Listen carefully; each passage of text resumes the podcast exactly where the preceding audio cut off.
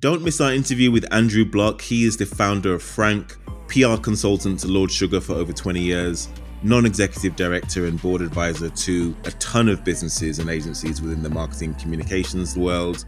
This one is not to be missed. We grew the agency bit by bit. In 2007, we sold the agency.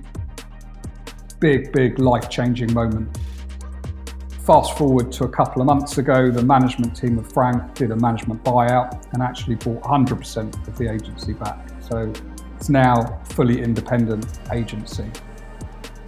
I think you need to stand for something. Frank was about being open, honest, no BS, and we tended to attract like-minded clients. And actually almost had this sort of natural deterrent to clients that didn't buy into our way of doing it, our philosophy, our style. And, and actually, that saved us a lot of time because there was almost this sort of natural attraction where the right sort of clients that we knew we could do great work for and we knew we'd get on with were coming to us. We'd never made a proactive new business call in our life. And that is an amazing position to be in.